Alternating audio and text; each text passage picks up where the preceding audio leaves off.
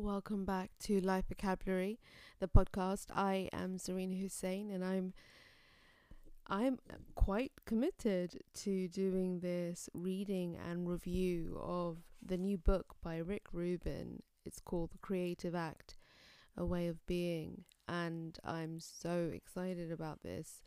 Um, it's said to be almost like the handbook that the artist's way became for creatives and so I am really excited to get into this. Um, it's divided into how many chapters is it? I believe 78, and he calls them 78 areas of thought. Um, and so I'm going to read from it and talk about it uh, while I read it. Um, so let's go. So I open the book up. It's a wonderful hardcover, and um, like with like a fabric feel and it's grey and it looks like there's a big black kind of vinyl design on it um, but that could mean so many things. And so it it it starts with a quote and the quote is the object isn't to make art. It's to be in that wonderful state which makes art inevitable.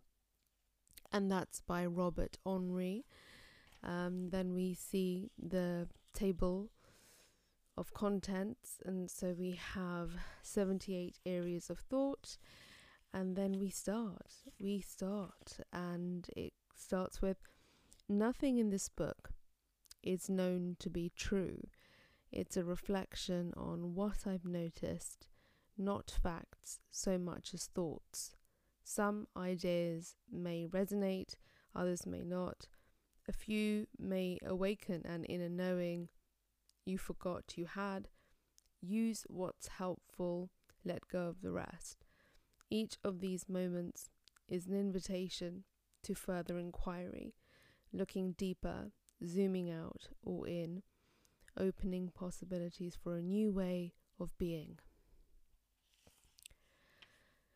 Ooh, I have to admit that I love how all of this is couched into a way of being and how it's about addressing your state first and then the creation after. So we can get into these productive states of mind where we think we have to do rather than be.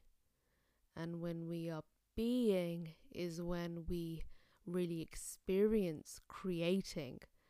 So I love how there's this distinction, very separate kind of, very, very I would say, profound, profound distinction being made here for us to first be, be in the moment, experience what that is like, and then you know, before you know it, before your mind can even realize or try and orchestrate something to happen, you are in that flow and you get to create.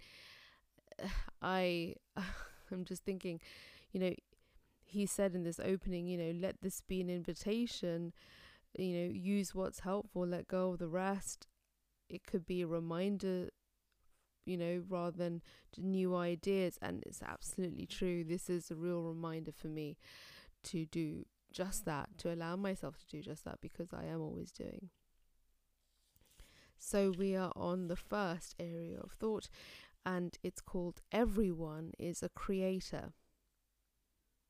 Those who do not engage in the traditional arts might be wary of calling themselves artists they might perceive creativity as something extraordinary or beyond their capabilities, a calling for the special few who are born with these gifts. You know this is true. You know that taking art class, you felt like you weren't as good as the other kids who were really good at art, and there's no point pursuing it because you don't have those really wonderful techniques down like the rest of them.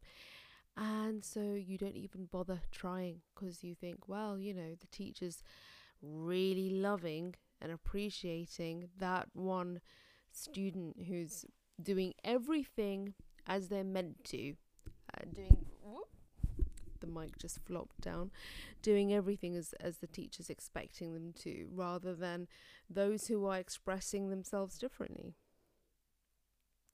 So, fortunately, and back to the reading, fortunately, this is not the case. That, you know, a calling for the special few who are born with these gifts. Creativity is not a rare ability, it is not difficult to access.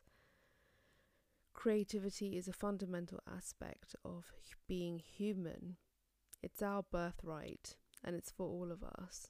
Creativity doesn't exclusively relate to making art, we all engage in this act on a daily basis. To create is to bring something into existence that wasn't there before. It could be a conversation, the solution to a problem, a note to a friend, the rearrangement of furniture in a room, a new route home to avoid a traffic jam. What you make doesn't have to be witnessed, recorded sold or encased in glass for it to be a work of art. Through the ordinary state of being, we are already creators in the most profound way, creating our experience of reality and composing the world we perceive. It's so true, I think, when I try and have these conversations with people about being creative and how we are creating our reality, they find it really bizarre because the idea of them having that kind of agency over their lives is too woo woo. And so they immediately shut down. So, like, trying to get into this creative talk with them is too difficult. Back to the reading. In each moment, we are immersed in a field of undifferentiated matter from which our senses gather bits of information the outside universe we perceive doesn't exist as such.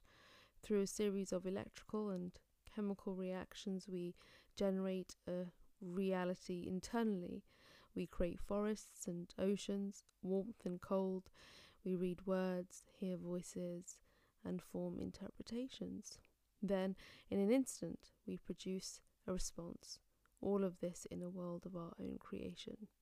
Regardless of whether or not we are formally making art. We are all living as artists. We perceive, filter, and collect data, then curate an experience for ourselves and others based on this information set.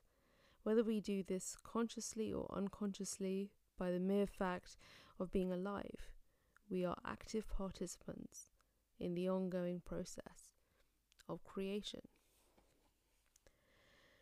To live as an artist is a way of being in the world, a way of perceiving, a practice of paying attention, refining our sensitivity to tune into the more subtle notes, looking for what draws us in and what pushes us away, noticing what feeling tones arise and where they lead. Attuned choice by attuned choice. Your entire life is a form of self expression you exist as a creative being in a creative universe, a single work of art. Ooh, um, I'm I'm gonna just just riff off of that because there's a there's a wonderful like uh, uh like a bookmark like a you know like a ribbon thing. I love that and it's black you are you exist as a creative being in a creative universe a singular work of art, of art I, I can't help but feel a little bit emotional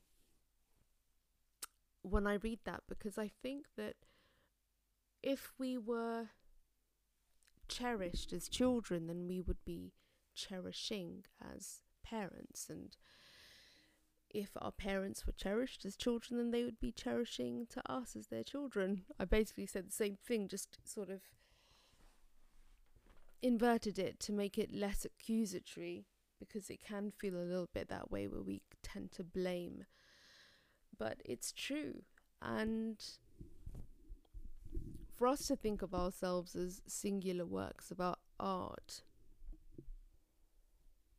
like we'd really have to see ourselves or think of ourselves as worthy of being cherished. And I think there's things that end up getting in the way of us feeling like we are these singular works of art, you know, being created through self expression and so connected and entwined with creative forces and the universe and everything else.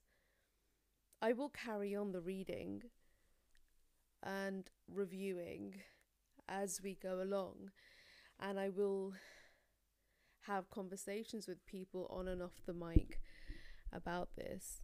Um, but thank you for listening this far on um, thus far on Life Vocabulary. I'm going to take this off the air now and con- continue on Patreon, but I'll be back for more on Life Vocabulary. So I'll hear from you soon.